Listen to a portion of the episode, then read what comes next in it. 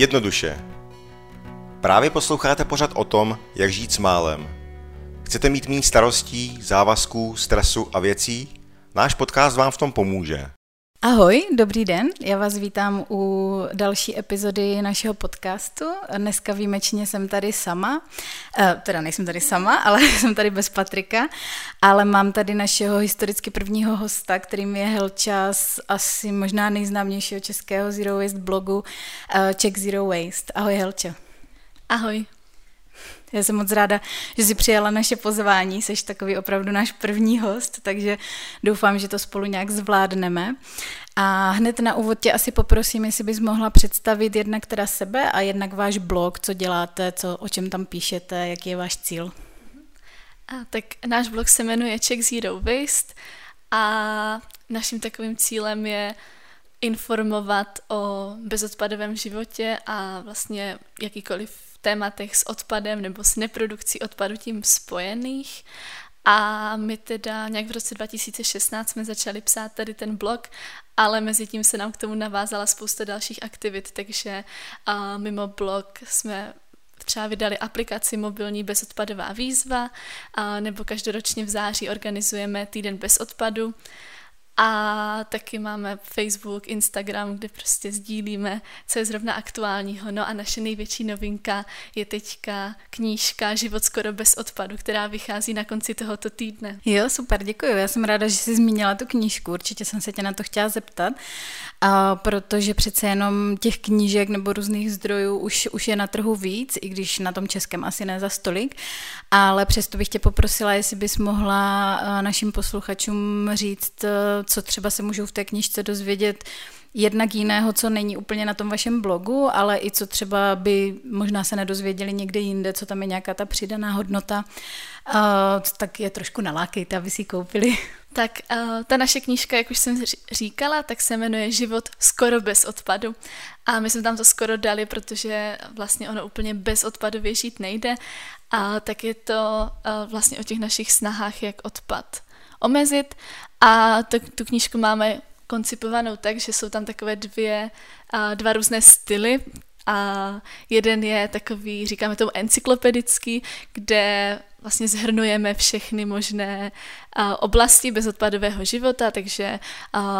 tam najdete téma jídlo, hygiena, zdraví, volný čas, děti, svátky, cestování, škola, práce a vlastně všechny oblasti života, ke kterým popisujeme, jak ten odpad tady v těch oblastech vzniká, jak se mu dá předejít. Vždycky nabízíme různé varianty, aby si každý mohl vybrat, co se mu nejvíc hodí a zároveň tím, že jsme tři, tak je to zkušenost spojená nás třech. No a pak jsou tam části takové příběhové nebo blogové, kde vždycky píše některá z nás nějaký svůj zážitek nebo vzpomínky na dětství a k tomu danému tématu. A myslím si, že ta knížka um,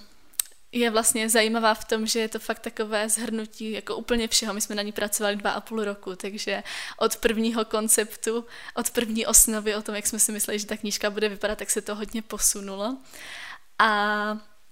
taky třeba ono, nejznámější asi knihou je Domácnost bez odpadu od Bay Johnsonové, ale to je američanka, takže oproti tomu to má výhodu tu, že je to na Česko zaměřené a tak je to teda jako společná zkušenost třech lidí. Takže myslím, že jako to může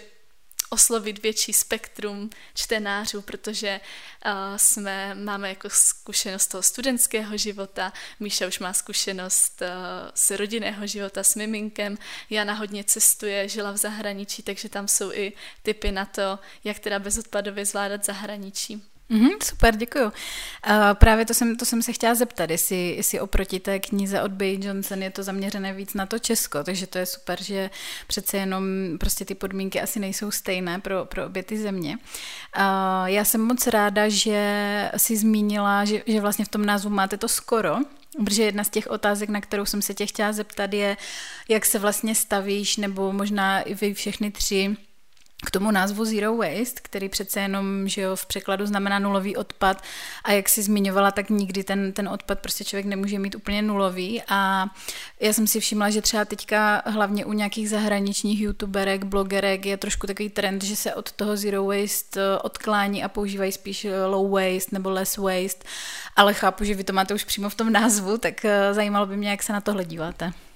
Jo, takže my už to máme v tom názvu, který jsme vymýšleli v dobách, kdy v Česku vůbec ten pojem nebyl známý. A mezi tím se ujalo v Česku to překládat jako život bez odpadu, což se mi docela líbí, ale teda přidali jsme tam to skoro, protože ono ten jako odpad fakt nejde, nejde se dostat na nulu, ale ta nula je takový ideál a vlastně máme tu nulu i na obálce knížky a jako takový symbol toho, že to je ten ideál, ke kterému se snažíme přiblížit a zároveň jako symbol toho, dá se to představit jako kruh, jako že by ty zdroje měly uh, kolovat v kruhu. Na no co se týče těch jako různých pojmenování, tak uh, my už teda jsme zasekli v tom, že jsme check zero waste, ale uh, jako low impact se mi třeba líbí jako nízký dopad. A my jsme chvilku přemýšleli, že bychom do názvu té knížky zakomponovali i to slovo dopad, protože my se snažíme uh, informovat nejenom o tom, jak omezovat ten pevný komunální odpad, co nám končí v koších, ale celkově uh, jak omezit negativní dopad na naši planetu, na životní prostředí. Takže se tam nevyjadřujeme jenom k tomu, uh, jak se zbavit nějakého jednoho plastového obalu, ale třeba i uh, k uhlíkové stopě jídla nebo cestování nebo nějakým prostě širším souvislostem. Snažíme se, aby to nebylo jenom taková ta jako jednoduchá lifestyleová knížečka, kde vám řeknou, jděte si koupit tohle do obchodu místo tohohle a jste jako zero waste, protože to zero waste podle nás není jako nějaká nálepka, ale chceme jako uvádět čtenáře do nějakých širších souvislostí, aby si uvědomovali, že třeba některé rozhodnutí můžou mít, třeba když člověk nakupuje, tak někdy ten plastový obal není to nejhorší, ta jako nejhorší varianta, že mnohem větší dopad na životní prostředí může mít třeba um, jako třeba rajče, které je sice nebalené, ale přijelo jsem ze Španělska, kde bylo produkované ve skleníku a tak dál. Takže to se tam snažíme nějakým způsobem uh, na to dávat důraz. Mm. Takže to zero waste je fakt jenom takový zastřešující pojem a dal by se nahradit udržitelným životním stylem, low impact, prostě čímkoliv dalším. Mm. Jo, jo, já jsem ráda, že jsi uh, zmínila právě to s tím plastem a versus to rajče, které tady cestovalo přes, uh, přes celý svět nebo, nebo přes celou Evropu a je to proto, že jsem se tě právě chtěla zeptat, uh, jestli teda je plast vždycky špatný, protože mi přijde, že se jako hrozně teď demonizuje. A uh, mám pocit, že se v té diskuzi úplně nerozlišuje, co je jednorázový plast a co je nějaký plast, který fakt může uh, sloužit jako nějakou delší dobu. Tak eh, jak bys odpověděla na otázku, jestli je plast vždycky špatně? Tak já bych odpověděla, že ne, že plast není vždycky špatně. Je to docela revoluční vynález, který nám umožnil jako neskutečný rozvoj a v mnoha oblastech uh, jako může i pomáhat. Ale jak se říká, tak špatný je ten jednorázový plast, prostě zbytečný plast, protože jeho zázračná a zároveň špatná vlastnost je to, že je trvalý, že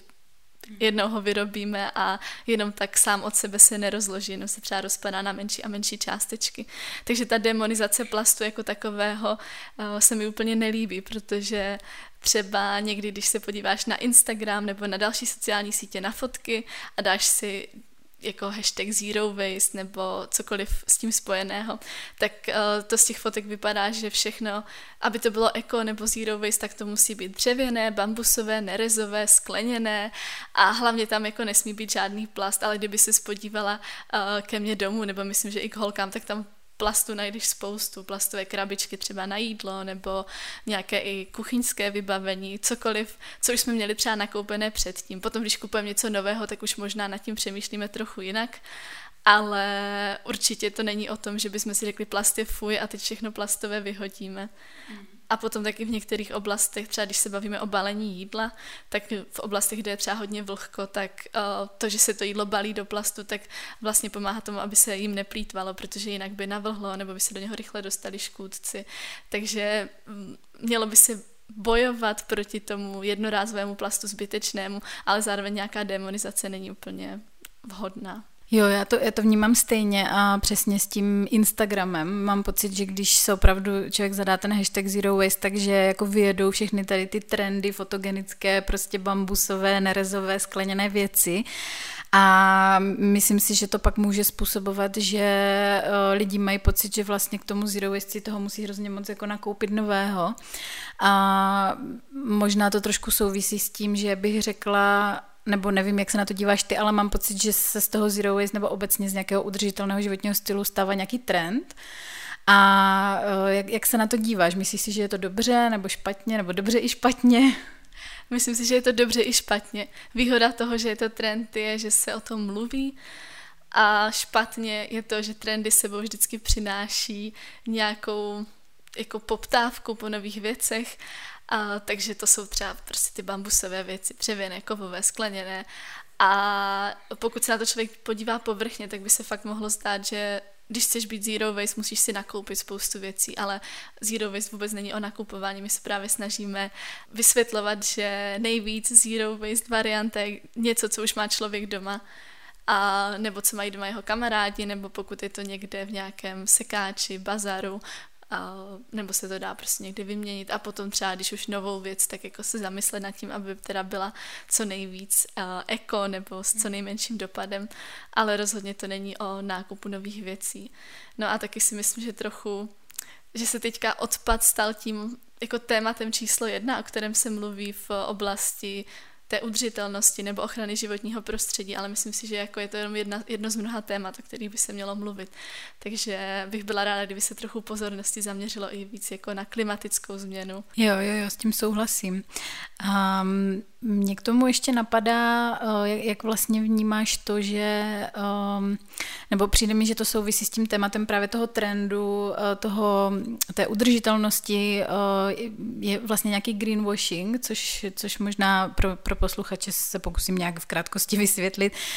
Jestli to chápu správně, tak mám pocit, že to je nějaká marketingová možná metoda, kdy některé firmy právě využívají toho, že je to teďka populární a snaží se jako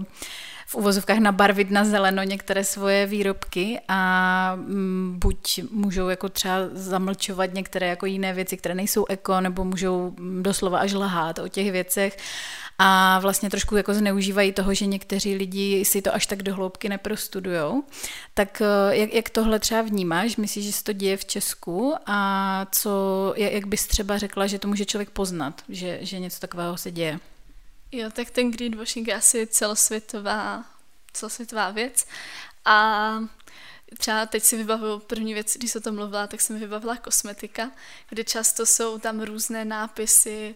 přírodní, eko, bio, všechno je to takové jako zelené, ale vlastně, když se člověk podívá dozadu, tak to nemá žádný certifikát, takže třeba u té kosmetiky, tak uh,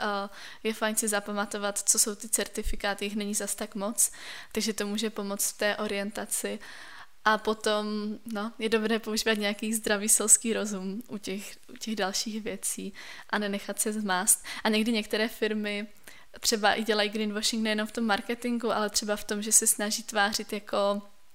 když jim třeba někdo vyčítá, že vytváří spoustu odpadu nebo že mají negativní dopad, tak udělají třeba to, že jejich zaměstnanci jdou sbírat odpadky někam nebo něco takového, co jako není špatná činnost sama o sobě a určitě je to uh, jako chválihodné a ta firma za to má bonusové body, ale neměli by to používat jako místo nějakých reálných snah o to, ten svůj dopad snížit. Takže um, myslíš, že ten, ten spotřebitel, nebo pokud prostě já si budu chtít něco koupit, tak uh, je dobré dívat se teda na ty certifikáty a um, přijde ti třeba důležité se dívat i na to, kde ta věc byla jako vyrobená, nebo myslíš si, že by to ty firmy měly uvádět, nebo jak se na tohle díváš? Uh, tak uh, první věc, co bych řekla, tak si myslím, že uh, nejjednodušší je prostě si nekupovat nové věci, protože tam už to člověk nemusí řešit, když si to kupuje z druhé ruky nebo to někde vysvapuje. A co se týče certifikátů, tak, tak ty fakt jako můžou pomoct. A Jo, ale co se týče místa původu, tak tam je to komplikovanější v tom, že jako je povinnost uvádět místo původu, ale místo původu je až to poslední místo, kde ta věc byla vlastně dokončena. Takže u spousty výrobků, které jsou složené z uh, různých komponentů, ať je to třeba elektronika, nebo je to i oblečení, kdy knoflíky jsou z jiné země, látka je z jiné země, pak se to někde ušije, někde se to nabarví, někam se to doveze do skladu. A poslední, to místo původu je potom až to poslední místo, takže to, že je něco vyrobeno uh, v České republice může znamenat jenom to, že někdo vzal teda tu látku, knoflíky, zip, nebo už třeba došitou věc a třeba na ty rifle jenom něco přišil, nebo tak. Takže to není úplně vypovídající. A jako nejlepší by bylo, kdyby firmy uváděly celý ten někdy se tomu říká rodný list výrobku, kdy je tam popsané, co odkud je a taky třeba i jaké to obsahuje materiály. Třeba to hodně pomáhá při, když se řeší opravitelnost výrobku, tak třeba by takový počítač nebo lednička nebo pračka, kdyby měla tady ten rodný list, tak potom by bylo možné na základě toho to líp spravit, že ten opravář by se jenom podíval do toho, řekl by si, jo, to je tahle věc, vyměním to jednoduše, ale to, to je ten ideál, ke kterému teda některé firmy asi směřují, doufám, ale zatím to není nějaká rozšířená praxe. Já mám pocit, že eh, tady tohle vídám právě u některých eh, českých malých firm, eh, co, co vyrábí třeba, že se opravdu zaměřují na jednu věc, třeba vyrábí nějaké jedny kvalitní boty, tak mám pocit, že už to mají fakt jakoby do detailu popsané na těch stránkách, což,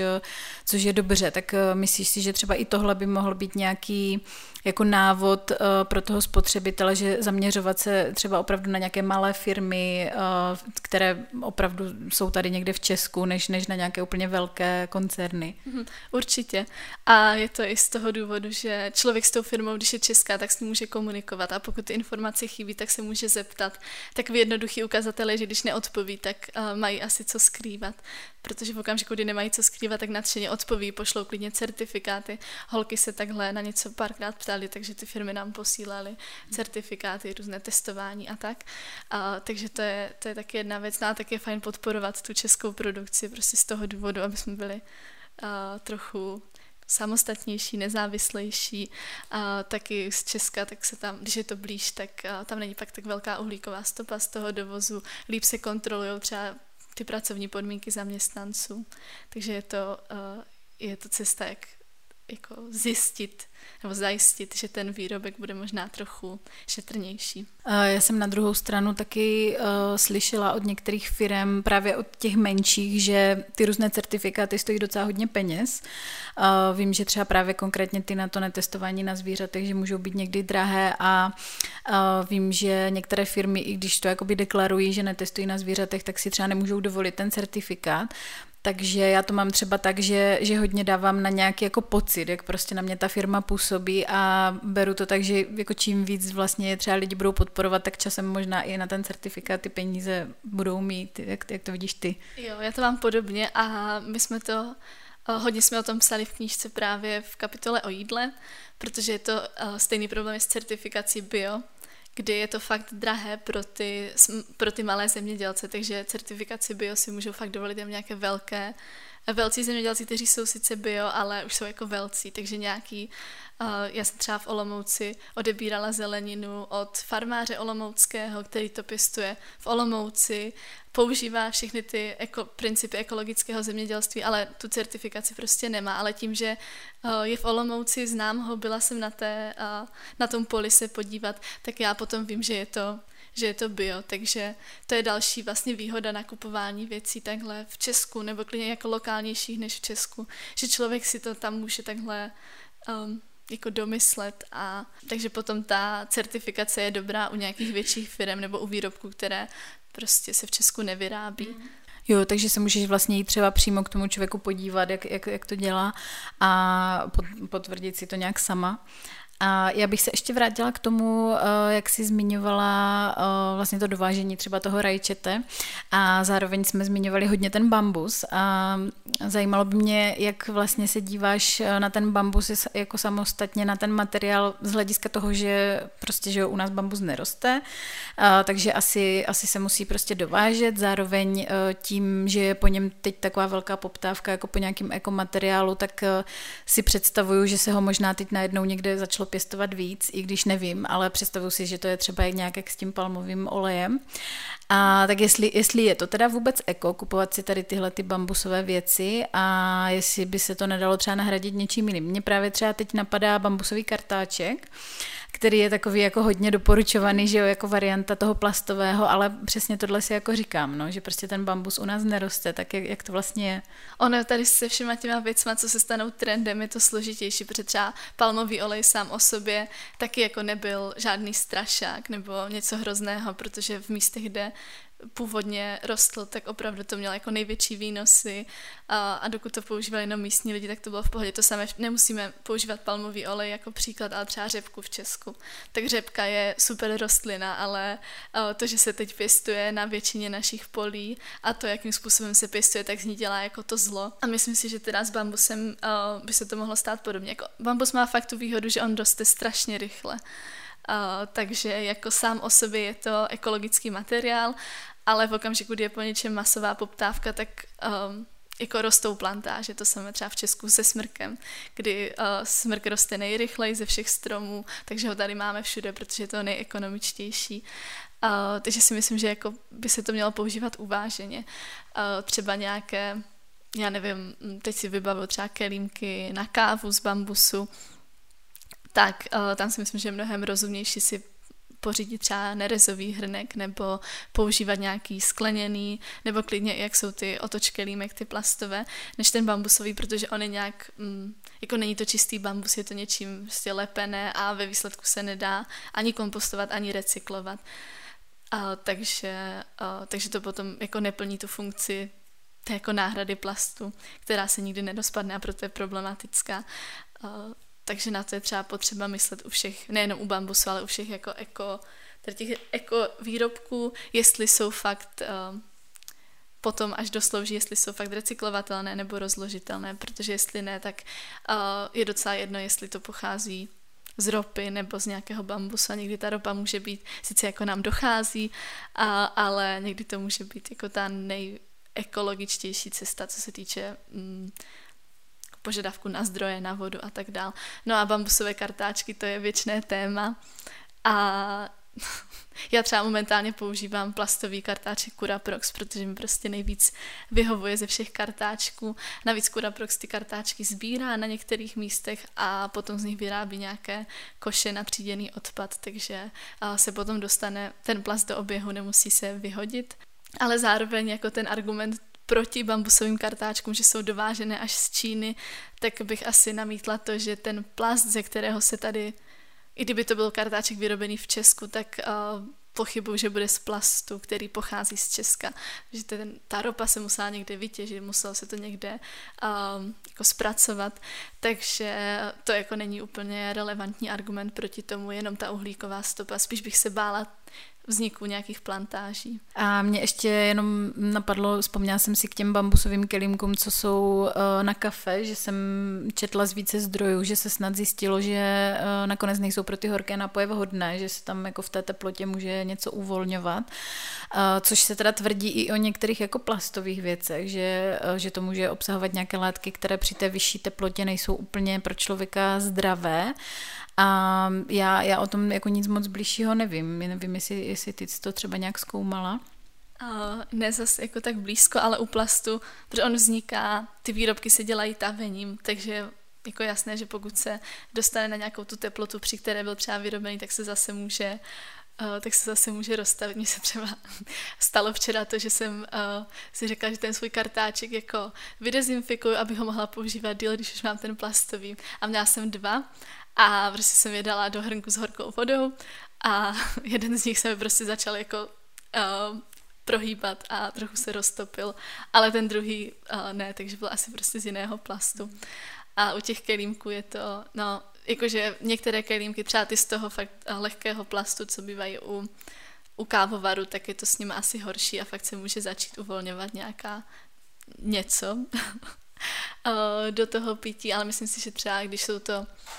tam zase si dělají různé jako certifikace a tak, takže jsou asi plasty vhodné pro nějakou tu vyšší teplotu. Hmm. Což jsou většinou ty pevnější, takže třeba ten otoč kelímek, tak o, to jsou kelímky, které jsou určené k tomu, aby se do nich to kafe dávalo. Jo, já bych právě řekla možná nějakým selským rozumem, že tím, že ten plast je tady přece jenom díl a už, už nějak jako s ním máme zkušenost, že, že možná nakonec bude i bezpečnější při těch vysokých teplotách, než možná ten bambus, protože prostě přece jenom je to něco, co je tady nového, takže jako nevím, no, ale myslím, myslím si, že někdy to může být um, jako takové frustrující pro člověka, že si řekne jako super, našel jsem nějakou alternativu a, a potom za dva roky vyjde článek, že vlastně to vůbec není vhodný a že naopak je to možná ještě škodlivý, tak uh, jako stává se ti někdy, že třeba propadneš takové skepsy tady z tohohle, nebo jak to řešíš? Jo, no to hledání alternativ je strašně časově náročné a určitě jsem někdy ze začátku byla v té fázi, kdy jsem jako chtěla si koupit ty nové jako věci a hledala jsem, která z nich je teda nejlepší. A pak jsem, pak jsem si řekla, že teda pro mě je mnohem jednodušší je koupit si něco z druhé ruky nebo používat už to, co mám, protože tam odpadne to hledání a toho, to přemýšlení, jestli je to teda lepší nebo horší. A, takže to je prostě někdy složit a hlavně člověk sám svou jako vlastní kapacitou na to jako většinou nepřijde, protože těch souvislostí, na které se může dívat, je strašně moc. Takže ně, no a prostě někdy se hodí využívat ty osvědčené materiály, třeba to sklo nebo neres, ale jak už jsem říkala, nemusí to být nutně něco nového, může to být nebo třeba obyčejný porcelánový hrnek, že, který máme všichni doma to, to bych řekla, že, že je taková věc, kterou má hodně jako společný ten, ten minimalismus se zero waste, že člověk opravdu hledá, co by mohl využít, co má ještě doma, aby nemusel kupovat nic nového. Ale myslím si, že někdy to může být fakt těžké jako odolat vlastně těm reklamám, že mm, já, jsem, já jsem o tom taky psala jako na, na mém blogu, že mi přijde, že někdy má člověk pocit, že když jakoby nakupuje, ale nakupuje ty ekověci, takže je to jako super, že podporuje prostě tu udržitelnost, ale já to vnímám tak, že pořád jakoby cokoliv je nového, tak je jako vlastně se dá třeba nahradit něčím, co člověk prostě může mít doma. Ještě, ještě bych se vrátila nějak k té skepsi, nebo když nechci, aby to bylo nějaké depresivní, ale hrozně by mě zajímalo, jak to máš eh, s tím, že někteří lidi jsou opravdu k tomu jako hodně skeptičtí, jednak teda můžou v extrémním případě úplně popírat nějak to, že se děje nějaká klimatická změna, a nebo jsou i lidi, kteří si to jako uvědomují, ale vlastně jsou takový hodně zaměření tím směrem, že jednotlivec nic nezmění, že by to měli, měli měnit prostě politici, nebo že ta změna by měla přijít z hora. A já jsem se třeba i setkala s tím, že někdo vyloženě uh, jako mm, reagoval na mě hodně jako negativně, že o co se tady snažíš, když prostě stejně tady tohle to máš plastové. Tak jestli se s tím teda setkáváš a jak, jak se s tím vyrovnáváš, jak na to reaguješ? Já se s, sama uh, osobně někdy propadám nějaké skepsy, protože já studuju environmentální studia a takže čím víc toho vím, tak tím složitější uh, to je se s tím nějak vyrovnávat. Ale já jako věřím tomu, že, nebo nemyslím si, že stačí, aby jsme dělali něco jako jedinci. Jakože pokud všichni budeme teďka žít udržitelný eco zero waste život, tak to planetu určitě nezachrání. Ale zároveň jako nesouhlasím s kritizováním lidí, kteří se o něco snaží, protože je to furt lepší, než nedělat nic. A taky si myslím, že pokud je to první krok, to, že někdo si pořídí nebo začne nosit kelímek na kávu nebo že přestane kupovat věci do sáčku, tak pokud je to první krok a člověka to vede k nějakým dalším, postupně k dalším rozhodnutím nebo zamyšlením, tak je to určitě dobrá cesta a hlavně firmy i politiku i všechno ostatní, tak tvoří přece jenom normální jako běžní lidi, jako jsme my. Takže je důležité, takže si myslím, že ta cesta nějaké té osobní, osobní změny tak může pomoct, ale neměl by se člověk zaměřovat teda jenom, jenom na to. Určitě je důležité volit prostě správné politiky, ať je to kdo je to, a jako zajímat se o ty témata klimatické změny nebo jako ničení ekosystému, podporovat třeba, pokud člověk na to nemá pokud člověk na to sám nemá čas a energii, což spousta lidí nemá, tak podporovat organizace, které se tím zabývají.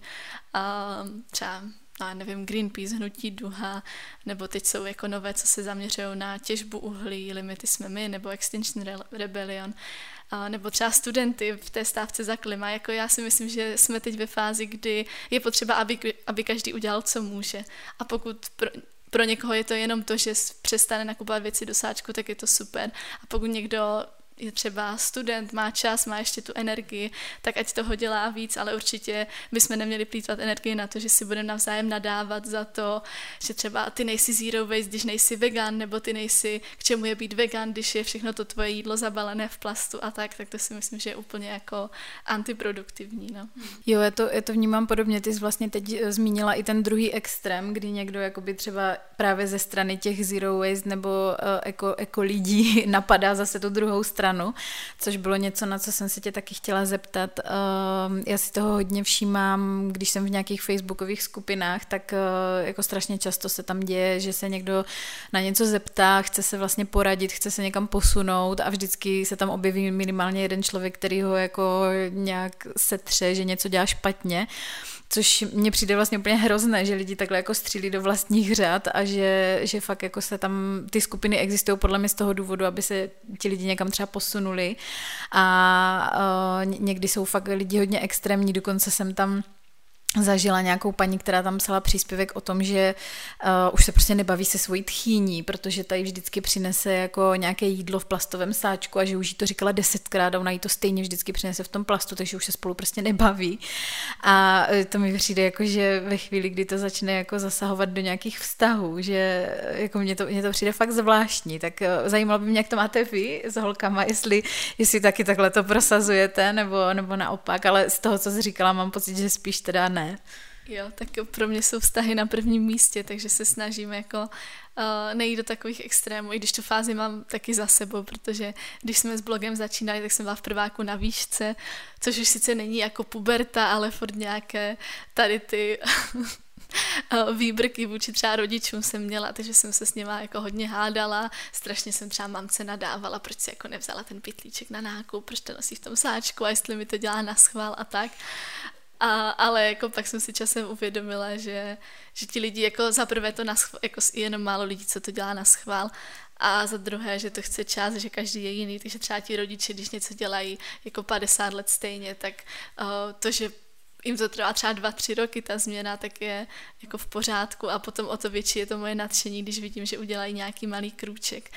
A, ale určitě jako to nevzdávám v tom, že bych si řekla, jo, to jsou rodiče, ti jsou staří, nebudu to řešit, jako furt se snažím vysvětlovat a ukazovat ty alternativy, ale myslím si, že holky to mají podobně, že nechceme jít do extrému a hádat se kvůli tomu s kamarádama nebo s rodinou, protože to za to nestojí. A zase to hlavně vrhá negativní světlo na nějaké uh, ty ekosnahy, no, takže uh, ta kritika některých lidí, že jsme ekoteroristi a tak je bohužel někdy uh, trochu opodstatněná v tom, že někteří se opravdu uh, jako neúplně teroristi, ale nechovají se, nechovají se hezky. Ale pak je zase těžké najít ten balans v tom, jako kdy už, um, jako kdy je ještě dobré mlčet a kdy už je potřeba něco říct. A což je myslím, že teďka současná debata třeba o klimatické změně, kdy někdo říká, že je to ještě že to v pohodě, že se to přehání, někdo zase už uh, řekl, že je čas na občanskou neposlušnost a že už jako cokoliv, jakákoliv, uh, jakékoliv prostředky jsou na místě, protože, protože už jsme v háji, no, tak, tak asi záleží, jak to má každý nastavené, ale určitě uh, jako negativní přístup nás moc nikam neposune, myslím. Jo, taky to tak vnímám, že to někdy může spíš jako poškodit to hnutí nebo tu snahu. A mě zaujalo, jak jsi říkala eh, o té hranici, jako kdy už, kdy už něco říct a kdy, kdy si říct, prostě nebudu toho člověka nějak poučovat. A já, mně se někdy stává, že mám takové nutkání, když vidím, mě hrozně prostě rozčiluje, když někdo odhazuje na zem vajgly. To je takové moje prostě téma, nevím, proč strašně mi to vadí. Uh, nějak mě to jako dráždí, že lidi si to že asi ten Weigl prostě nepovažují za odpadek, že mně přijde, že třeba nějaký papírek by prostě neodhodili, nebo nějaký, já nevím, kelímek, ale prostě ten Weigl jako na zem v pohodě hodí. A mají asi pocit, že se to tam rozloží na tom chodníku, nebo nevím, tak samozřejmě, že bych jako eh, nešla za cizím člověkem a prostě seberte si to, ale někdy, když to vidím, že to třeba dělá někdo mě známý, tak to ve mně trošku jako pne, jestli, jestli to těm lidem nemám říct, že, že třeba fakt jako hele, tamhle kousek je jako popelnice, tak jak to máš ty, abys nebyla fakt ta ekoteroristka? Jo, já si myslím, že tam je rozdíl v tom, že zrovna Weigl je něco, co jako celá společnost by se asi shodla na tom, že Weigl se na zem házet nemá. Nebo že já nevím, prostě jsou takové společensky dané věci, které jako nejsou celospolečensky přijímané, takže tam bych to asi neviděla tak, uh, jako že by mi přišlo asi v pohodě tomu člověku něco říct. Mm. A že bys to nemusel ani spojovat s nějakým ekoterorismem, ale co je podle mě problematické, je, když člověk, jak říká třeba na těch skupinách, že se lidi kritizují za nějakou už jako ekosnahu, tak kritizovat někoho za to, že dělá, že vlastně on to myslí dobře, chce dělat něco dobrého, tak ho za to kritizovat, to už je, to už není úplně hezké, no. Zároveň mě k tomu teďka napadá, uh, že vlastně jsou docela časté uh, chyby v třídění odpadu, kdy lidi, napadá mě teďka třeba kelímek na kávu, který spoustu lidí považuje jako za papírový a háže ho do papíru a v podstatě by to mělo jít do směsi. A, takže to je přesně ten příklad, kdy ten člověk se vlastně snaží, chce to jako vytřídit a říká si jako super a uh, v tu chvíli jako taky někdy přemýšlím nad tím, jestli to tomu člověku říct a prostě vždycky, vždycky ve mně vyhraje to, že si říkám jako nechci prostě nikoho poučovat. Asi hodně i záleží třeba, jaký mám s tím člověkem vztah, jakože kdyby to byla třeba nějaká moje kolegyně a každý den to takhle dělala, tak bych jí to třeba řekla, někomu cizímu asi úplně ne. Ale jakože tady ty chyby v tom třídění si myslím, že jsou docela časté. Uh, jo, to jsou a um, já taky někdy nevím, koho poučovat, koho ne a někdy to záleží i na tom, jak jsem unavená, jakou mám náladu. A, takže jsem to často nechala jen na to, že počkám, dokud se mě někdo zeptá což mě se třeba ptají, protože všichni ví, že jo, ty jsi ta odpadová, mm. tak mi teda řekni. Ale co se jako chyby týč třídění odpadu, tak existuje spousta jako webů, kde se to řeší, na Facebooku se to propaguje, ale tam si myslím, že je problém v tom, že to vůbec jako někdo dovolil. Že je to už jako chyba designu nebo mm. toho, že se vůbec ty kelímky dělají, protože ti výrobci jako ví, že se to nedá, že se to nedá recyklovat, zároveň udělají tak, aby vypadaly papírové, často je na tom něco zeleného napsané, a, takže to není jako chyba jenom nás spotřebitelů, že, to, že tu chybu děláme, ale myslím si, že tam by nejefektivnější řešení bylo, kdyby, muse, kdyby byly jasně jako dané podmínky toho, jak třeba takové kelímky na kávu uh, musí vypadat, že to tam třeba musí být někde napsané, nebo by to mohlo být přímo na tom automatu. Takže tam by bylo lepší, kdyby se, to možná i důsledek toho demonizování plastu, protože dřív byly ty kelímky plastové a aspoň se mohly hodit do toho plastu. Pak byl plast, nebo je plast to jako velké zlo, takže teď vypadají papírově, ale přitom jsou furt plastové, protože tam je vevnitř ta vrstva, aby to ten papír ne, jako nepromočilo. A úplně stejná Uh, stejná je problematika bioplastu. Tam je jako problém s tím, že nejsou uh, označené pořádně a že vypadají jako plasty, což jako je možná to, proč asi vznikly, je to, že vypadají jako plasty, mají stejně, stejné vlastnosti, ale v okamžiku, kdy se třeba bioplastový kelímek hodí do plastu a dostane se potom na recyklaci, tak a vlastně jsem se bavila s někým, kdo pracuje na recyklační lince a říkal mi, že že vlastně jeden ten kelímek úplně znehodnotí celou jako tu jednu várku uh, várku toho recyklátu, protože on už potom nemá ty vlastnosti, mm. jaké by měl mít. No a zároveň teda jako by se měly kelímky z bioplastu nebo cokoliv z bioplastu házet do, uh, do kompostu, jenomže tam je problém v tom, že uh, se rozloží jenom za určitých podmínek, často je tam jako do, hodně vysoká teplota, takže v normálním kompostu, co máme doma, se nám to nerozloží, protože tam té teploty nedosáhneme, uh, takže by se to mělo dostat na průmyslovou kompostárnu, ale zase lidi, co pracují na průmyslových kompostárnách, tak s tím mají problém, protože pokud si teďka nepletu ty čísla, tak normální uh, bioodpad, tak ten jako za tři měsíce na, v té průmyslové kompostárně už z něho mají kompost po třech měsících a tomu bioplastu to trvá třeba 9 měsíců nebo přes rok, takže oni to musí, uh, tam se to vždycky nějak přesívá a vždycky jim tam zbydou ty bioplastové tašky a kelímky a dávají se do další várky a jako zdražuje to celý ten proces toho kompostování, je to docela komplikované. Takže nahradit jednorázové plasty jednorázovými, jednorázovými bioplasty není vůbec um, a není vůbec jako dobré řešení. Je docela nebezpečné, bych řekla. Ale samozřejmě ty plasty, bioplasty můžou být na místě jako náhrada náhrada plastu v některých případech, hlavně tam je další vlastně, o tom by se dalo mluvit dlouho, ale další problematika jejich je to, že se vyrábí uh, jako z nějakého, na nějaké rostlinné bázi, většinou je to škrob, ale pokud je to škrob uh, třeba z kukuřice nebo z brambor a ta kukuřice nebo brambory se pěstují jenom proto, aby a aby se z toho mohly vyrábět jednorázové plasty, tak je to docela, uh, jako není to hezké vzhledem k tomu, že spousta lidí na planetě nemá co jíst. A jako rozšiřují se, kácí se pralesy, aby byla zemědělská půda a pokud, pokud je ta půda jenom na to, aby se z toho vyráběly jednorázové kelímky, uh, tak to jako, uh, tak to není v pořádku, no. Ale zároveň třeba bioplasty mají využití když třeba člověk jde na operaci a dostane nějaké stehy, tak už existují jako stehy z bioplastu, které se sami rozloží, takže člověk pak nemusí vytahovat stehy, pak má třeba menší jízvy a tak. Takže jsou jako samozřejmě místa, kde, kde ty bioplasty jsou vítané. A taky jsou bioplasty, které jsou že se vyrábí z odpadu, třeba z kávového logru, nebo třeba jedna česká firma vyrábí z ze starého oleje, mm-hmm. tak vyrábí bioplasty, ale ne na jako jednorázové obaly, ale třeba uh, do kosmetiky jako jaký peeling, kde bývají ty mikroplasty, mm-hmm. tak místo toho tam dávají tady ty mikrobioplasty, které jsou vyrobené z odpadního oleje a potom se v přírodě mm-hmm. rozloží. Takže to je určitě jako oblast, která stojí za to jako proskoumávat, investovat do výzkumu, ale zase nesmí se na to jít jako přehnaně a nahradit jako jeden problém další věcí, protože a tak to. Jen tak jednoduché to bohužel není, no. Jo, mně to přijde hrozná škoda, že eh, právě ty bioplasty že mm, mně to tak připadá, že to někdo vymyslel a myslel to vlastně hrozně dobře a potom se, se vždycky jako zjistí nějaké důsledky, které to má někde jinde, ať už co se týče toho pěstování nebo právě toho, že se to potom stejně nedá do kompostu nebo do toho správného kompostu a tak. A přijde mi, že to taky vlastně potom může trošku vrhat špatné světlo na tady ten jako udržitelný způsob života, že potom právě to je zase voda na mlín takovým těm skeptikům, jako že nemá prostě smysl se snažit. Ale já to zase vnímám tak, že je to, je to něco jako pro nás nového, co se snažíme nějak jako vyřešit a že je normální, že lidi vymýšlí nějaké alternativy, až se třeba zjistí, že něco jako úplně nefunguje. Ale k těm, eh, k těm bioplastům jsem si teď vzpomněla na takovou příhodu, co se mi stala že jsme si jednou dávali někde drink na nějakém festivalu a dostali jsme to samozřejmě jakoby do, do plastového kelímku a ještě navíc s brčkem, kdy já vždycky to zapomenu říct, že to brčko nechci.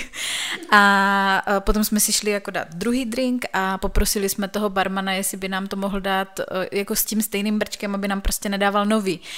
A on říká, no ale to je, to je z kukuřičného škrobu, to se hnedka jako rozpustí, to já vám dám jako nový. A já říkám, ne, jakože stejně bych chtěla prostě zase to stejný. A on si prostě na tom strašně trval, stejně by tam to nový jako dal, protože byl na to tak hrdý, že jako mají tady tu super novou technologii. No, takže někdy, někdy je to takhle. Co, co se týče té tvojí cesty, jak jsi začínala, ty jsi to vlastně trošku zmiňovala, že na začátku si taky trošku byla taková jako uh, vůči, vůči tomu okolí um, taková radikálnější, ale samozřejmě, že člověk se vyvíjí. Ale zajímalo by mě, jak to bylo na začátku, když si vlastně přecházela um, na ty bezodpadové varianty. Navíc ještě v té době to bylo takové, že v Česku se o tom moc nemluvilo, takže člověk jako tak hledal, co by mohl. Tak uh, by mě zajímalo, co bylo jednak jako nejtěžší, v čem bylo nejtěžší najít tu bezodpadovou variantu a co bylo naopak úplně jako jednoduchý, že si řekla, jo, tak to mě vůbec nějak neomezilo, to bylo jako lehký. Jo, a tak ty moje začátky byly docela krušné, protože, jak jsem říkala, bylo to, vlastně už je to skoro pět let a bylo to v prváku na bakaláři a já jsem to tehdy vzala tak, že jsme se s holkama domluvili, že budeme psát blog o životě bez odpadu a vlastně tehdy ten den jsem si říkala, tak jo, tak teď už nebudu produkovat vůbec žádný odpad a šla jsem do toho docela jako po hlavě a tehdy vůbec eh, jako bezobalové obchody neexistovaly, spousta jako věcí nebyla a já jsem si fakt řekla, že nebudu kupovat ty věci, co jsou zabalené. Tehdy to pro mě bylo hlavně o tom teda, o těch obalech. A třeba si vybavuju, že jsem jako ne, neměla koupené svoje vlastní těstoviny třeba rok, protože se tehdy nedali protože se tehdy nedali jako koupit bez obalu. Mm. Takže já jsem tehdy, ale tož bych teďka asi jako nezvládla, ale v tom prváku na bakaláři to byla prostě výzva a mě to i bavilo tehdy. A nebo taky jsme s holkama hodně ze začátku vyráběli věcí, protože se nedali se na třeba zubní pastu, to bylo pro nás velké téma, jako jak vyrobit tu nejlepší zubní pastu a teď člověk přijde do bezobalového obchodu a může si tam jako koupit trochu už vyrobené zubní pasty. A nebo to samé jako s dalšíma kosmetickými věcmi, že jsme, já jsem třeba, mám takovou jako vtipnou historku, kdy jsem vyráběla řasenku ze spálených mandlí a nepovedlo se to. Bylo to prostě, ve výsledku to byly uh, rozdrcené spálové, spálené mandle v oleji a nebyla to řasenka a to mě jako naučilo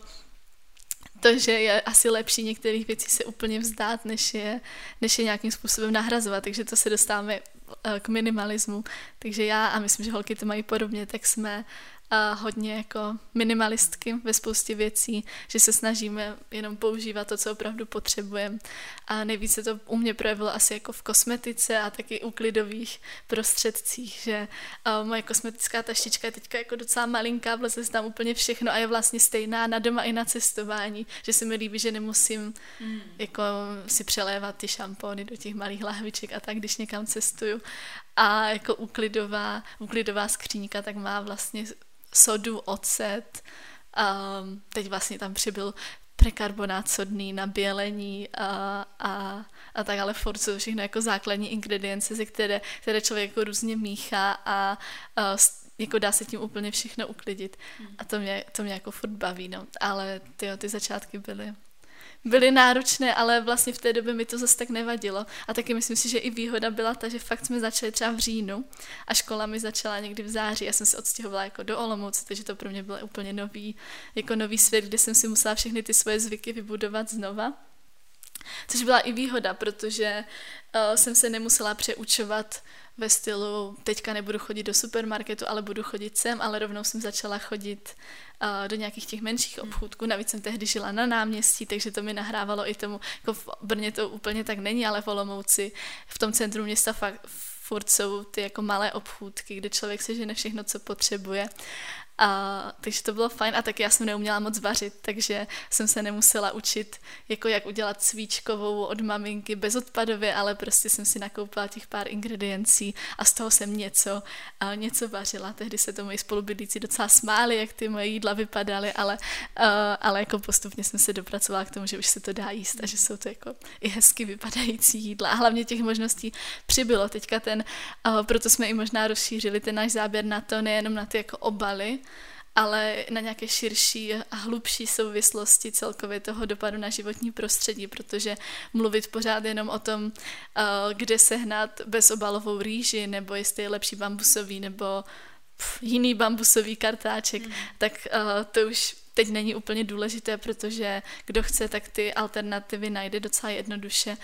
a, a zajímají mě teda víc ty hlubší souvislost. Jo,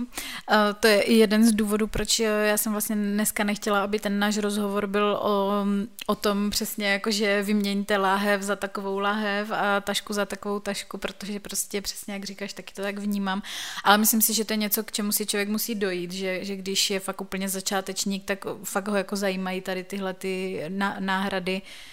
toho, jak to může udělat jinak. Jo, a my teda uh, i v té knížce, i na blogu, tak samozřejmě máme tipy na to, jak teda začít,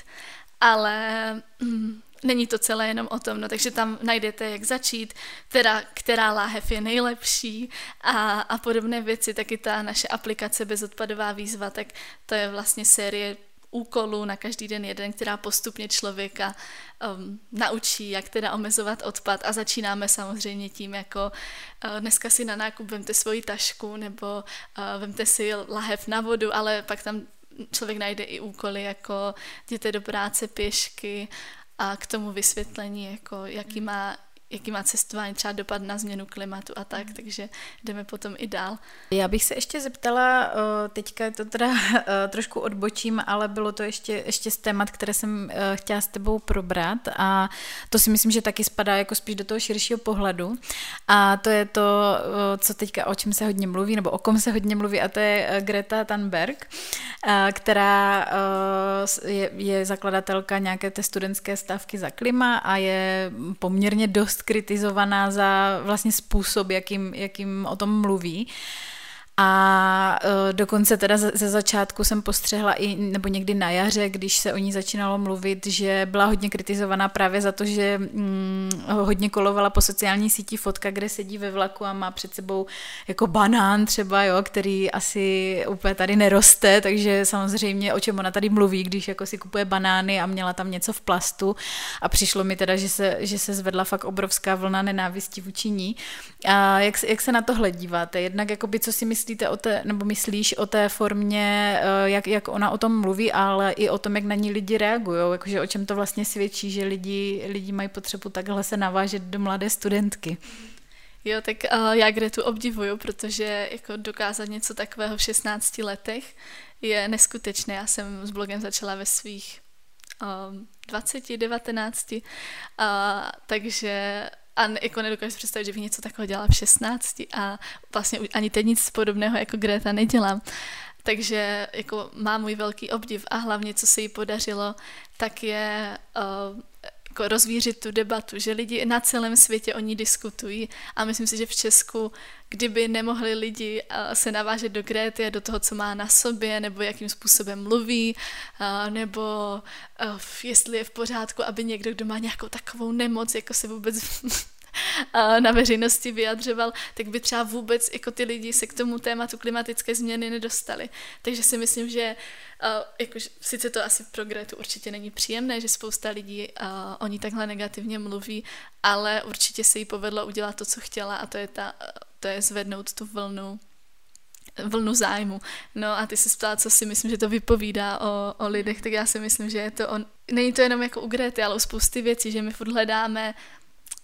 chyby na lidech, co dělají něco správně. Že každý z nás dělá chyby, každý z nás má nedokonalosti, ale máme pocit, že v okamžiku, kdy někdo začne vystupovat v médiích nebo uh, začne dělat přednášky nebo psát blog, jako jsme my, takže v tom okamžiku ten člověk musí být jako dokonalý a nedělat chyby a možná je to spojené i s nějakou tou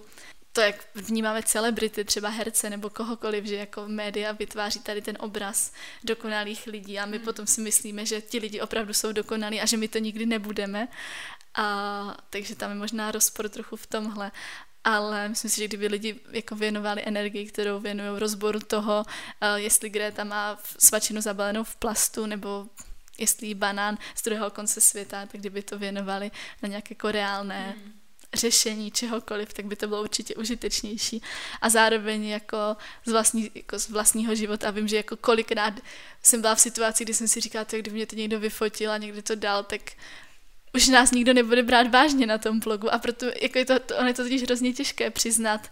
a říct, ty jako tenhle týden mám úplně plný koš, protože to prostě nešlo, byla jsem nemocná, nebo učila jsem se na státnice, nebo mě se to strašně jako stává při cestování, kdy uh, když jako si nějak nestihnu nebo zapomenu připravit, nějak mi třeba nedocvakne to, že jedu úplně do jiné země, kde, kde to funguje úplně jinak, tak potom jako produkuju toho odpadu strašně moc, ale jako myslím si, že na tom bychom možná mohla i zapracovat a jako víc na ty sociální sítě dávat i ty chyby, aby si lidi zvykli na to, že my nejsme dokonalí a že my taky, že nám taky něco v tom koši končí, ale pak je problém to, když, když to někdo takhle medializuje. Já mám třeba zkušenost, my máme štěstí, že nemáme moc hejtrů, ale jednou uh, se mnou někdo dělal nějaký rozhovor do rozhlasu, bylo to jako hodně jako hodně jednoduchý rozhovor jenom o tom, jak nakupovat v bezobalovém obchodě a co třeba, nevím, jak to vypadá u mě v kuchyni a v koupelně. A ona na Facebooku existuje stránka, která se jmenuje Greenpeace, ne jako Greenpeace, ale mhm. Greenpeace. Mm-hmm. A je to jako celé, uh, celé o tom, že si dělají srandu z eko lidí a nějakým způsobem tam rozebírají různé články, příspěvky. A někdo to tam nazdílel tady tohle, ten můj rozhovor. A psali tam jako strašně moc nějakých jako kritických věcí a poslední věta byla a na závěr zbývá jenom položit otázku, čím si asi slečna Helena utírá zadek. a jako to mě, tehdy mě to docela jako a chvilku jsem z toho byla šokovaná, protože to bylo poprvé, co mě takhle jako ci, úplně cizí lidi. Já jsem o té stránce ani nevěděla, kdyby mi to neposlal uh, bratránek, tak se to ani nedozvím, ale úplně cizí lidi rozebírali to, čím si utírám zadek. Taky tam, protože to byl rozhovor v rádiu, tak tam nebyla moje fotka ale ti tam rozebírají to, jak, jako, jak asi vypadám, když jsem říkala, že jako používám minimum kosmetiky a tak, a co mám na sobě a byly jako fakt strašně hnusní. Takže... A mysleli si, že jsi nějaká lesana, která prostě je, je úplně nějak mimo, mimo realitu. Jo, jo, jo. Uh, já, já jsem hrozně ráda, ale že si to, že se řekla, že prostě i tobě se někdy stane, že máš ten plný koš a jako jednoznačně podporuju to, abyste třeba to klidně na ten Instagram občas dali, protože mi přijde, že uh, jednak uh, se tím právě sníží podle mě ten trend toho, že jsme prostě nějací dokonalí lidi, jako my blogeři, kteří o tom, o tom píšeme, takže my prostě neděláme nikdy ty chyby, ale jednak eh, si myslím, že, že prostě to i z těch lidí sejme právě zase tu skepsi, jakože jo, tak holky z Czech Zero Waste jsou někde, kde já třeba nikdy nebudu. A já jsem se tě na to chtěla i zeptat, jestli se ti to někdy stane, že máš plný koš. A ještě co se týče té Gréty, tak eh, já jsem vlastně nad tím přemýšlela úplně stejně, že jsem si jako představila, jaká a kde já jsem byla, když mi bylo 16 let. A jako to, jak jí lidi kritizovali za ten, za ten projev vlastně, eh, ne, nevím přesně, co to bylo za, za sjezd, ale že jo, všichni, všichni to jako sdíleli, tak uh, mně to přišlo úplně jako prostě absurdní, protože já jsem si říkala, že v 16 letech bych měla ještě jako v angličtině, tou její perfektní angličtinou někde jako o tomhle mluvit tak eh, bych prostě nedostala ze sebe ani hlásku, prostě nebo vůbec bych to ani nebyla ochotná ně, ně, někam takhle jet, jo, takže mně to přijde úplně jako šílené, že lidi se vlastně zaměřují na tohle místo na ten, na ten obsah a na to, co ona fakt jako se snaží sdělit, no. Já jsem jenom si představila sebe, jak jsem byla jako fakt úplně, jsem se klepala, když jsem třeba měla něco prezentovat a to bylo v češtině a něco úplně nevím, třeba do dějepisu nebo do zeměpisu a ona mluvila myslím, že to bylo zasedání OSN nebo jako nějaká prostě celosvětová akce. Mluvila tam před prezidentama mm-hmm. a jak říkáš perfektně anglicky a ve svých 16, takže určitě jako kritizovat Gretu je... Nechápu to, no. No, já jsem ještě jako u toho přemýšlela nad tím, uh, že vlastně když lidi takhle kritizují, tak a ono se to netýká jenom té klimatické změny, ale často se s tím setkávám třeba právě i u toho mého tématu, v uvozovkách mého, což je ten minimalismus, uh, že lidi někdy reagují hrozně uh, uh, jak kdyby měli pocit, že na ně nějak útočím, i, kdy, i když prostě, jo, to, že, nebo takhle, já mám teda taky úplně minimum hejtrů, ale jako když se někdy stane, že třeba nějaký článek o minimalismu se dostane do toho, jako mimo tu, mimo tu bublinu, tak mám pocit, že někdy fakt ty komentáře na tom Facebooku jsou, uh, jsou takové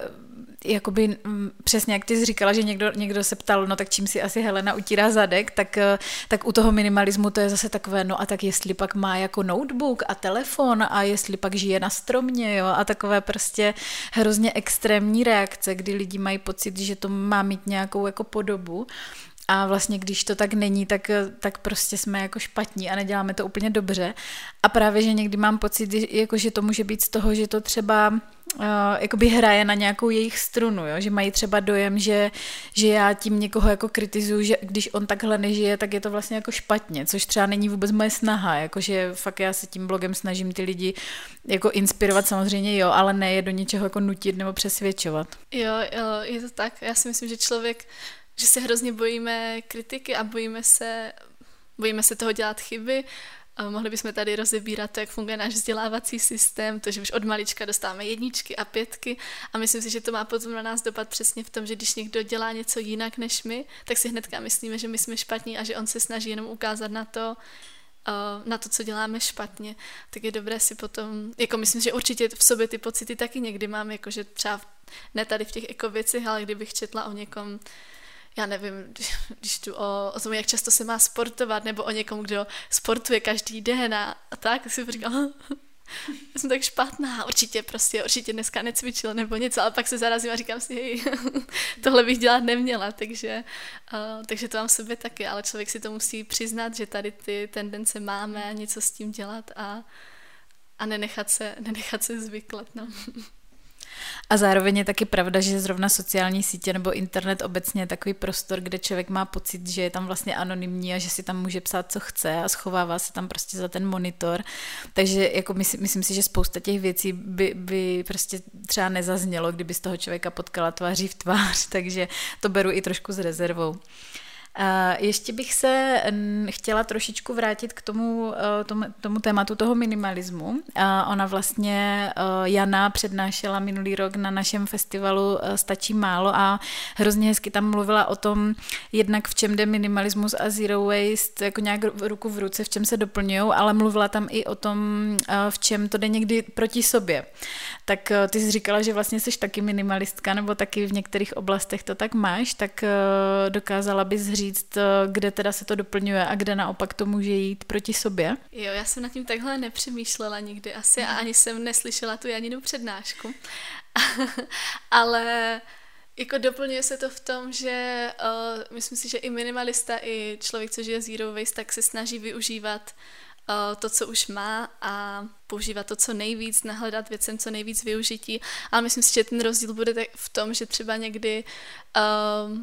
člověk, co vyzná, vyznává, to asi blbé slovo, ale co je jako minimalist, tak třeba um, vyhodí nějaké věci, aby si koupil pak třeba tu jednu, když vyhodí pět věcí, koupí si místo toho jednu, která je všechny nahradí, aby měl teda doma méně věcí a to je asi teda to, kde se rozcházíme. Já třeba v takhle, jako zase takhle do extrému nepotřebuju být minimalistická, radši využiju ty věci, co už mám, i když je jich víc a, a nekoupím si tu další, takže to je tak věc, co mě napadá, ale klidně, jestli si vzpomeneš, co říkala Jana, tak, tak to můžeš říct. No, já si asi vzpomínám na to a to je něco, co vlastně i já sama řeším, takže možná proto mi to tam utkvělo, uh, je právě to zbavování se věcí, že přece jenom ten minimalista fakt toho chce mít jako málo a mm, podle mě je tam ale pak důležité, jak se těch věcí zbavuje, že jo, když je prostě vyhodí do koše, tak je to špatně, ale když je třeba někomu daruje nebo, nebo prostě svapuje a uh, vymění to třeba právě zase za něco jiného, co potřebuje, tak tam je to podle mě v pohodě, ale zase je pravda, že tohle jako zabere docela dost času, což je zase jiná oblast, kde já se to snažím minimalizovat, že úplně nechci jakoby vynakládat jako spoustu času na tyhle ty věci, takže někdy jako těžký v tom najít ten balans. No a druhá věc je to, že uh, může chtít právě člověk, pokud chce žít zero waste, tak může třeba uh, si, si schovávat některé um, věci, protože si myslí, že se to třeba na něco dá využít. Já nevím, příklad mě napadají třeba nějaké vycpávky balíků, které přijdou a pak, pak to třeba použije on v budoucnu, což jsem kdysi dělávala, že jsem si fakt schovávala prostě tady ty věci na, já nevím, bublinkové folie, ve kterých to přišlo, ale potom jsem prostě zjistila, že mi to strašně zabírá místo, takže někdy to fakt může jít takhle proti sobě. Jo, ale my třeba o tom píše vlastně zrovna Jana v té naší knížce, a tak je tam taková podkapitolka, která se jmenuje Velký vyklízecí úklid. A je teda o tom, jak, jak teda vyklidit něco, zbavit se věcí, kam je potom poslat dál, to tam píšeme jak v tom úklidu, tak potom v kapitole o oblečení, kde zmiňujeme třeba svepování a tak dál. Já jsem tady měla teda ještě pár dotazů, které jsem dostala od, od nějakých mých čtenářů nebo posluchačů, ale úplně už, už teďka na to nemáme moc prostoru, ale tak vybrala bych takovou uh, jednu, která je asi taková obligátní a myslím si, že by tady měla zaznít a to je, uh, jak být zero waste uh, ve městech nebo v oblastech, kde nejsou bezodpadové, bezobalové obchody. Když jsi říkala to ve městech, tak jsem si říkala být Zero waste v městě jednoduché, protože uh, v těch velkých městech už myslím si, že v každém velkém městě nějaký ten bezobalový obchod je. A tam, kde není, tak, um, jak už jsem říkala, není to jenom o obalech, to je první věc. A za druhé spousta věcí se dá sehnat bezobalově, zelenina, uh, pečivo, takže tam bych jako radila to zaměřit se na to, co jde. Už tak to může být namáhavé a pak třeba nevím, otevřít si bezobalový obchod nebo počkat, než nějaký bude. Může to být zajímavá business příležitost, ale určitě si tam prostě já myslím, že je důležité si v tom bezodpadovém životě najít to, co člověku jako vyhovuje a to, co zrovna jde, tak je třeba rozdíl, jestli člověk zrovna má malé dítě, nebo studuje, nebo, uh, nebo se stará třeba o svoje staré rodiče, nebo tak. Takže určitě by měl každý prostě zkoušet to, co jde, snažit se v té oblasti, což pro ty místa, kde nejsou bezobalové obchody, znamená to nekupovat si zabalené věci, které jdou, snažit se třeba přemýšlet nad jinýma věcma, třeba nad cestováním nebo hmm. oblékáním nebo čímkoliv těch oblastí je strašně moc. Jo, takže zaměřit se na to, co prostě jde a netrápit se tím, co, co, co, co tam nemůžu eh, nějak ovlivnit. Ještě bych teda dodala, že eh, jak už jsem říkala, že se na to snažíme dívat v širších souvislostech, tak to by třeba mohl být případ toho, kdy uh, by člověk jezdil na nákup do bezobalového obchodu někam strašně daleko, vyprodukovalo by to spoustu, uh, spoustu emisí navíc, ale určitě to jde. Třeba Míša žije ve Slavkově pod Hostýnem, který je prostě té mini vesnice docela daleko od nějakého většího města, ale jednou za čas s manželem právě jezdí do Zlína a udělají fakt jako velký nákup, kde koupí všechno, co potřebují a potom zeleninu, pečivo a tak kupují v Bystřici nebo uh, jako někde poblíž, kam už chodí pěšky, takže trochu plánování to určitě jde a když to člověk spojí s eh, návštěvou známých nebo s divadlem nebo s čímkoliv, tak to potom jako smysl určitě dává, ale byla by blbost třeba dvakrát týdně jezdit 50 kilometrů pro, nevím, mléko do vlastní lahve nebo hmm. něco takového. No a už mám úplně poslední otázku a to je, eh, co teďka je nějaká vaše vize, kam ten blog eh, vlastně směřujete chápu, že teď máte za sebou úplně jako obrovskou metu, což je napsání knihy, takže určitě vám asi spadl teďka velký kámen ze srdce a moc vám to přeju, aby, aby ta knižka se prodávala a abyste s tím byli spokojené. A máte teďka nějakou vizi, nebo teďka odpočíváte? Jo, já mám jako pocit, že jsme po odeslání knížky do toho, eh, do nakladatelství, tak jako poklesla uh, naše produktivita, protože fakt jsme potřebovali asi, asi pauzu. A teďka jako chceme pokračovat v tom, co děláme teď, uh, takže um, Instagram, Facebook, blog, my jsme třeba jako paradoxně my na blogu nemáme skoro žádné články, protože my jsme tu knížku začali psát strašně brzo. A od toho okamžiku, co jsme ji začali psát, tak to bylo takové, nebudu to psát na blog, napíšu to do knížky a nebudu marnit čas uh, psaním nějakého blogu, když uh, to můžu dát do knížky. Takže na blogu jsou spíš takové už věci, od té doby, co jsme začali psát knížku, tak jsou to spíš takové jako zážitkové věci, nebo třeba já napsala o, já napsala o táborech, Míša psala, uh, Míša psala o svatbě, já jsem třeba psala loni o tom, jak je, bez odpad, jak je podzim skvěle bezodpadový, jak je to hrozně super. A takže určitě já doufám, už se teď hrozně dlouho chystám na to, že napíšu jeden článek jako z léta, a tak se na to těším. Jinak zvažujeme to, uvidíme, jak to dopadne, ale zvažujeme, že bychom dělali podcasty. Tak jsem ráda, že jsem dneska tady a můžu si jako vyzkoušet, jaké to vlastně je být eh, v podcastu, takže to možná uvidíme, jak to půjde. Takže možná se můžou uh, lidi těšit na podcasty a určitě chceme nějakým způsobem pracovat na té naší aplikaci a vylepšit ji, aby byla aby byla prostě přínosnější pro víc lidí nebo i jako uživatelsky, mm. uživatelsky příjemnější. Pak taky máme týden bez odpadu, ten děláme každý rok, takže v tom asi budeme pokračovat. A no, tak uvidíme, kam se to vyvine. Tak jo, super, děkuju. Moc děkuji i vám posluchačům, že jste si dneska pustili epizodu našeho podcastu. Doufám, že jste se dozvěděli třeba něco nového, zajímavého, že vás to bavilo a budu se na vás těšit zase při další epizodě. Zatím ještě teda nevíme, na jaké přesně to bude téma, ale buď nám to můžete napsat vy sami, co by vás zajímalo, anebo určitě s Patrikem něco vymyslíme, takže se budeme těšit. Mějte se hezky. Tento podcast pro vás natáčí dva minimalisti. Já jsem Aneta a jsem autorkou blogu Za málem, který píšu od roku 2016. Na blogu sdílím mou osobní zkušenost s minimalismem a mým cílem je zprostředkovat vám, jak osvobozující je život s méně věcmi. Můžete si tam také zdarma stáhnout minimalistickou výzvu, která vám pomůže s minimalismem začít. Kromě blogu mě najdete i na Facebooku a na Instagramu. Já jsem Patrik Zouhar, jsem zjednodušovatel a rád hledám nástroje a techniky, které usnadňují život. Můžete přijít na můj kurz či přednášku a zjistit, jak si zjednodušit život, cestování nebo podnikání. Každý rok spolu organizuju festival o minimalismu Stačí málo. Pořádám minimalistické výpravy, na kterých potkáte partu inspirativních lidí, objevíte výhody ultralehkého cestování a vyzkoušíte si výbavu přímo v terénu.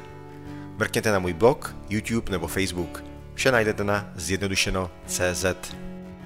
Na Facebooku nás najdete jako jednoduše minimalistický podcast. Jednotlivé epizody si můžete stáhnout do svých aplikací, které používáte k poslechu podcastu a budeme rádi, když nám budete psát komentáře. Jsme taky na YouTube.